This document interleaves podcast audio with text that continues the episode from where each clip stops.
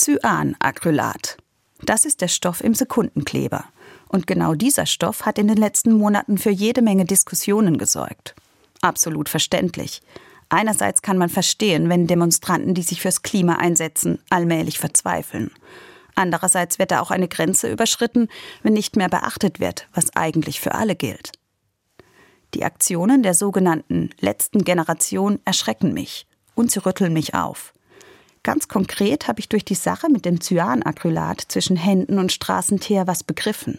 Mir ist buchstäblich klar geworden, wir Menschen sind an dieser Erde wie festgeklebt. Wir kommen nicht weg von ihr, und zwar keine Sekunde.